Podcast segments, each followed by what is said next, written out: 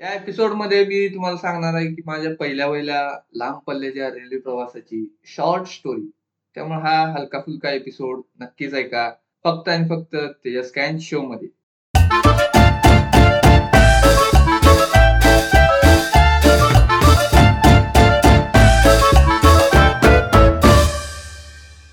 असं म्हणतात की आयुष्यात एकदा तरी लांब पल्ल्याचा रेल्वे प्रवास करावा. पण का करावा?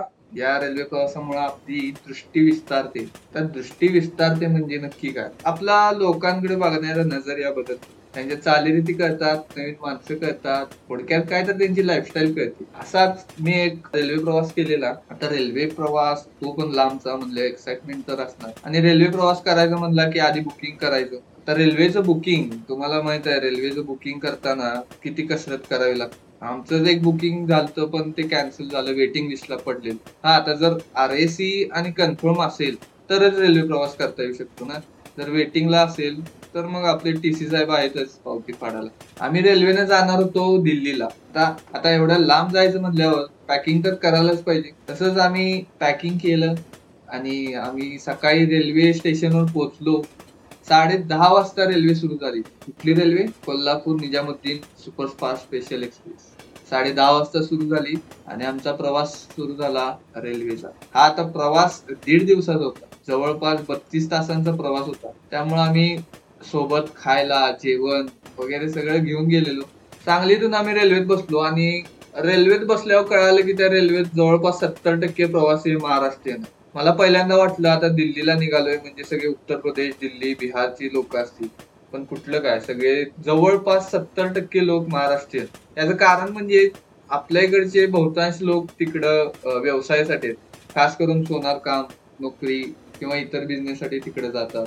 आता या लोकांसोबत आमचा प्रवास होता दिल्लीपर्यंत. काय काय लोक मध्येच स्टेशनवर उतरणार होती हे नंतर कळालं आम्हाला पण दिल्लीपर्यंत बहुतांश लोक होतीच त्यात. आता ही आमची रेल्वे महाराष्ट्र मध्य प्रदेश राजस्थान उत्तर प्रदेश असं करत मग फायनल स्टेशन म्हणजे दिल्लीला पोहोचणार.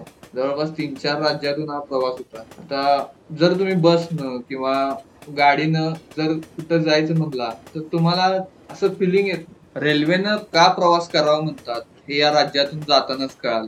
वेगवेगळी लोक वेगवेगळा निसर्ग तिथली घराची पद्धत वाटेत लागणारी शेती सगळंच वेगळं. आपल्यापेक्षा थोडं वेगळं थोडं सेम भारी वाटत होतं. नवीन काय तर बघायला मिळते नवीन काय तर अनुभवतोय.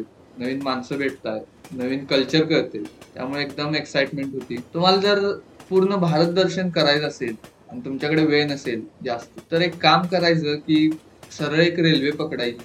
आणि लांब कुठं तर रेल्वेने जायचं. कारण या एका रेल्वेत जवळपास तुम्हाला अख्खं भारत म्हणजे तिथली माणसं त्यांचं कल्चर दिसून येतं. काय काय माणसं ही देशाच्या या टोकापासून ते त्या टोकापर्यंत प्रवास करणारी पण असू शकतो त्यामुळे जर भारत दर्शनच म्हणायचं असेल तर हा शब्द योग्यच ठरतो त्या रेल्वे प्रवासाला.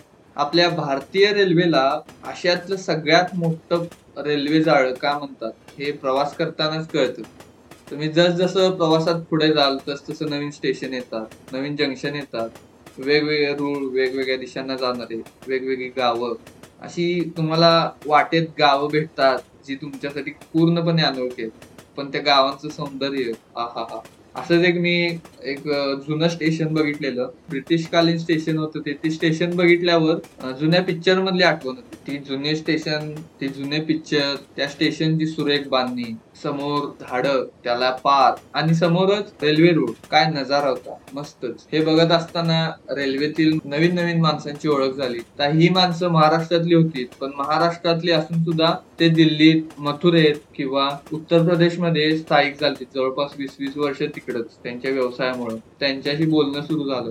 त्यांचे अनुभव ऐकायला मिळाले की दिल्ली कशी आहे किंवा उत्तर भारत कसा आहे? आपल्या महाराष्ट्रापेक्षा वेगळा. तिथलं जेवण कसं आहे? आपल्याला वाटतं की आता उत्तर भारत म्हणजे खूप वेगळं असं जेवण वगैरे असं. हा आहे तसं जेवण पण एक भारताचं वैशिष्ट्य आहे. जिथं तुम्ही जाल तिथं तुम्हाला तो सामावून घेत तसंच झालं. जस जसं उत्तर भारतात जाईल तस तसं तिथल्या जेवणाची तिथल्या चवीची ओळख व्हायला लागली. तर रेल्वेचं स्वतःच एक मार्केट आहे तर तुम्हाला माहितच आहे ज्या रेल्वेत तुम्ही जाताय तिथं प्रवास करताय तिथं सकाळी चारपासून किंवा पाच पासून चहा विक्रीला सुरुवात होते. ते रात्री जेवणाच्या टायमिंग पर्यंत सगळे लोक काही ना काहीतरी विकत असतात. रेल्वेनं विकायला शिकवलं माणसांना. मग तो चहा असू दे जेवण असू दे नाश्ता असू दे किंवा तुमच्या गरजेच्या वस्तू अगदी नेल कटर सॉक्सपासून तुमच्या मोबाईलच्या चार्जिंग पर्यंत. भरपूर लोक येतात प्रत्येक सामान विकतात पण त्यांचं शेवटचं ध्येय एकच दोन वेळेच्या खाण्याची सोय करणे आपलं पोट भरणं. मग ते वस्तू विकून असू दे भीक मागून असू दे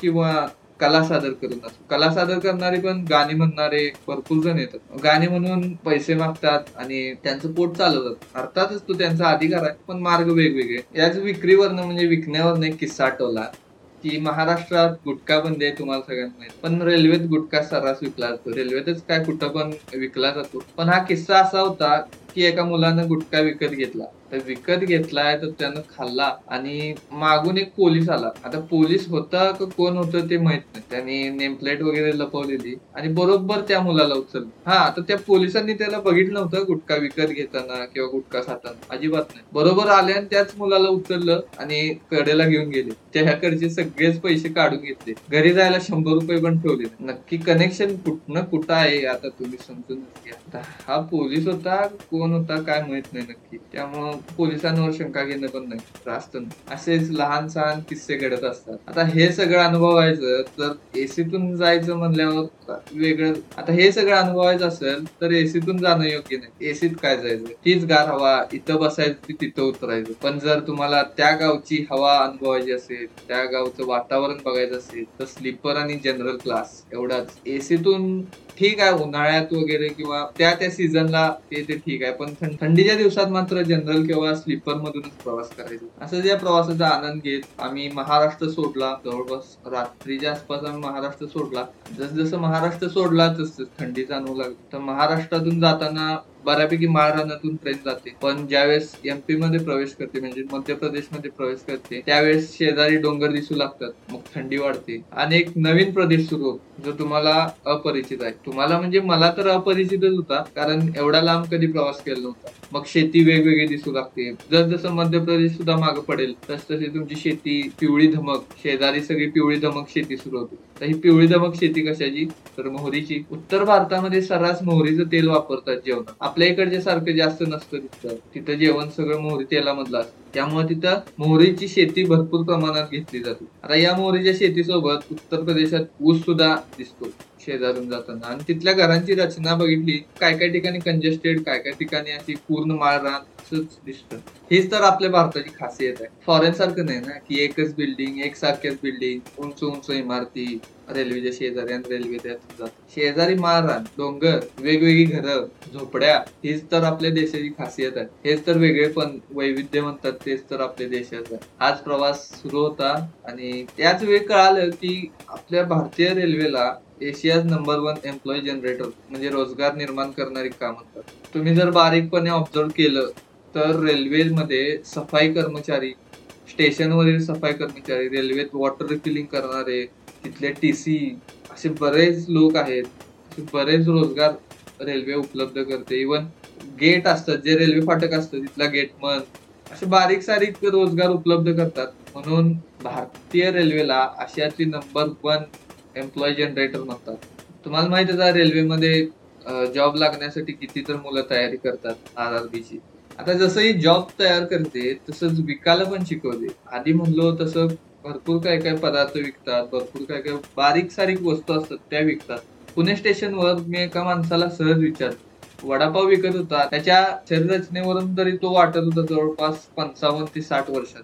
मी त्याला सहज विचारणा केली की तुमचं वय काय? तर तो म्हणला पासष्ट वर्ष. तर पासष्ट वर्ष वडापाव विकायला मला जरा वेगळंच वाटतं. म्हणून परत त्याच्याशी कनेक्ट व्हायचा प्रयत्न केला. त्याने सांगितलेली स्टोरी जरा मोटिवेटेड वाटली. तो माणूस होता वय वर्ष पासष्ट. जॉब मधून रिटायरमेंट घेतलेला. त्याची मुलं सगळी कमवती. घरी सगळं ठीकठाक होतं. पण तो रोज सहा तास त्या रेल्वेसाठी काम करायचा. तर वडापाव विकायचा. असं का विचारलं? तर तो म्हणला माझी जॉब मधनं रिटायरमेंट झाली. पण आयुष्याच्या कामातून कशी होईल? मन रमवायसाठी आणि वरचे पैसे मिळवायसाठी मी इथं वडापाव विकतो. तर वय वर्ष पासष्ट. घरी कमावते सगळी. पण काय गरज होती का वडापाव विकायची? त्या वयात सुद्धा ज्या वेगानं तू वडापाव विकत होता जे ओरडून विकत होता वडा पंचवीस वर्षाच्या तरुणाला लाजवेल अशी गोष्ट. म्हणून मला त्या माणसाकडे बघून भारी वाटलं म्हणून मी जास्त रिलेट व्हायचा प्रयत्न केला. पण म्हणतात ना की रेल्वे जास्त वेळ थांबत नाही कोणासाठी. स्टेशन सुटलं त्यामुळे मी तिथून निघून गेलो. असंच प्रवास करत असताना एक उत्तर प्रदेशात गाव लागलं. त्या गावाचं नाव बघूनच मला असं येतं डबरा असं गावाचं नाव होतं. एखाद्यानं फोन केला असता तिथं कुठं आहेस म्हणून? तर त्याला काय सांगू? डबऱ्यात आहे म्हणून. ए उठा ले रे देवा उठा ले रे बाबा. मुझे अमीर को नहीं रे. ये गरीबों को उठा ले तारीख सारीख हसी मजाक होत होत नवीन माणसांना सोबत घेत नवीन माणसांची ओळख काढत. आपल्याला एक सवय आहे. म्हणजे कोल्हापूर सांगली सातारा या भागातल्या माणसांना तसं म्हणलं तर महाराष्ट्रातल्या माणसांना सवय आहे. जिथं कुठं असेल तिथं आपलं कनेक्शन शोधायचं तिथं तासगावची साताऱ्याची माणसं होती. मग आपण त्यांना विचारायचं कुठं राहताय? काय राहताय? मग आपण त्यांना विचारायचं कुठं राहताय? ते पाहुणे कोण? असे कनेक्शन हुडकत जायचे. तुम्हाला लांब जाताना सुद्धा आपल्या घराजवळची आपल्या समाजातली माणसं भेटतात. त्यामुळं असं कधी म्हणायचं नाही की मी आता एवढा लांब चाललोय आणि मी एकटाच आहे. खरं तर तुम्ही एकटा नसताय ज्यावेळेस तुम्ही एकटा असताय त्याच वेळेस तुम्हाला तुमच्यासोबत सगळे असतात. असं वेगळं असं काय वाटत नाही की मी एकटा मी एकटाच निघालोय. जर तुम्ही बोलण्याचा पहिला हात पुढे केला तर समोरचा माणूस आपोआप रिलेट होतो. त्यामुळे रेल्वे ही सगळ्यात भारी अशी वाहतूक यंत्रणा आहे म्हणलं तर चालेल. हा प्रवास करता करता कधी निजामुद्दीन स्टेशन न्यू दिल्लीमधला आलं कळालं. आता हे स्टेशन म्हणल्यावर जरा नवीनच वाटतं जरा भारी वाटतं एका मोठ्या स्टेशनवर जातो हजरत निजामुद्दीन स्टेशन हे मोठं स्टेशन आहे रेल्वे स्टेशन सारखी गर्दी आहे. भरपूर रेल्वे येतात भरपूर रेल्वेचे आवाज तिथली माणसं ये जा करणारी. अशी गर्दी भयानक गर्दी तिथं. एवढा कोरोना असून सुद्धा गर्दी. तर या कोरोनात सगळी कोरोनाची खबरदारी घेत जाणं म्हणजे मुश्किल आहे. पण बऱ्यापैकी मास्क लावणं वगैरे हे सगळ्यांचं सुरूच होतं. पण काय काय जण आपले निवांत फिरत होते. हजरत निजामुद्दीन स्टेशनवर उतरलो. या रेल्वे प्रवासात खूप काही शिकायला मिळालं. खर तर शिकण्यापेक्षा माझा जो अनुभव होता त्या रेल्वेचा तोच खर तर भारी होता. आता हा झाला माझा रेल्वे प्रवास. खर तर हा रेल्वे प्रवास दीड दिवसाचा होता.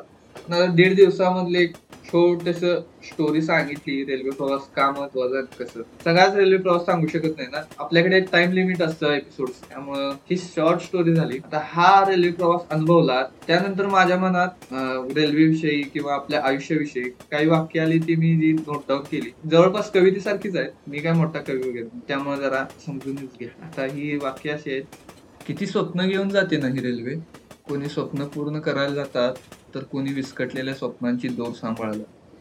ना रंग रूप ना भेदभाव सगळ्यांचे प्लॅटफॉर्म एकच सगळ्यांची मंजिल एकच. फक्त डबे वेगळे अगदी आपल्या आयुष्यासारखे.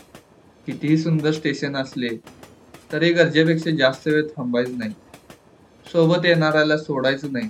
बस शेवटचं स्टेशन येत नाही ना तोपर्यंत थांबायचं नाही. या झाल्या चार वेळी माझ्या मनातल्या. बस आता हा एपिसोड तर संपला. पण तुम्ही एक स्वतःशी कमिटमेंट करा. मला अजिबात करू नका कमिट स्वतःशी कमिटमेंट करा. आयुष्यात एकदा तरी लांब पल्ल्याचा रेल्वे प्रवास करा. आणि जो अनुभव मिळतोय तो गाठीशी धरून पुढच्या आयुष्याला सुरुवात करा. कसा वाटला एपिसोड हा नक्कीच कळवा. इंस्टाग्राम पेजला फॉलो करा तेजस कॅन शो तिथं तुम्ही कमेंट करून कळवा कसा वाटला एपिसोड आणि हा जर तुमच्याकडे रेल्वे प्रवासाची स्टोरी असेल तर तुम्ही हॅशटॅग रन करा तेजस कॅन शो आणि तुमची स्टोरी तिथं शेअर करू शकता. पुन्हा भेटूयात नवीन एपिसोडमध्ये नव्या विषयासह. तोपर्यंत गुड बाय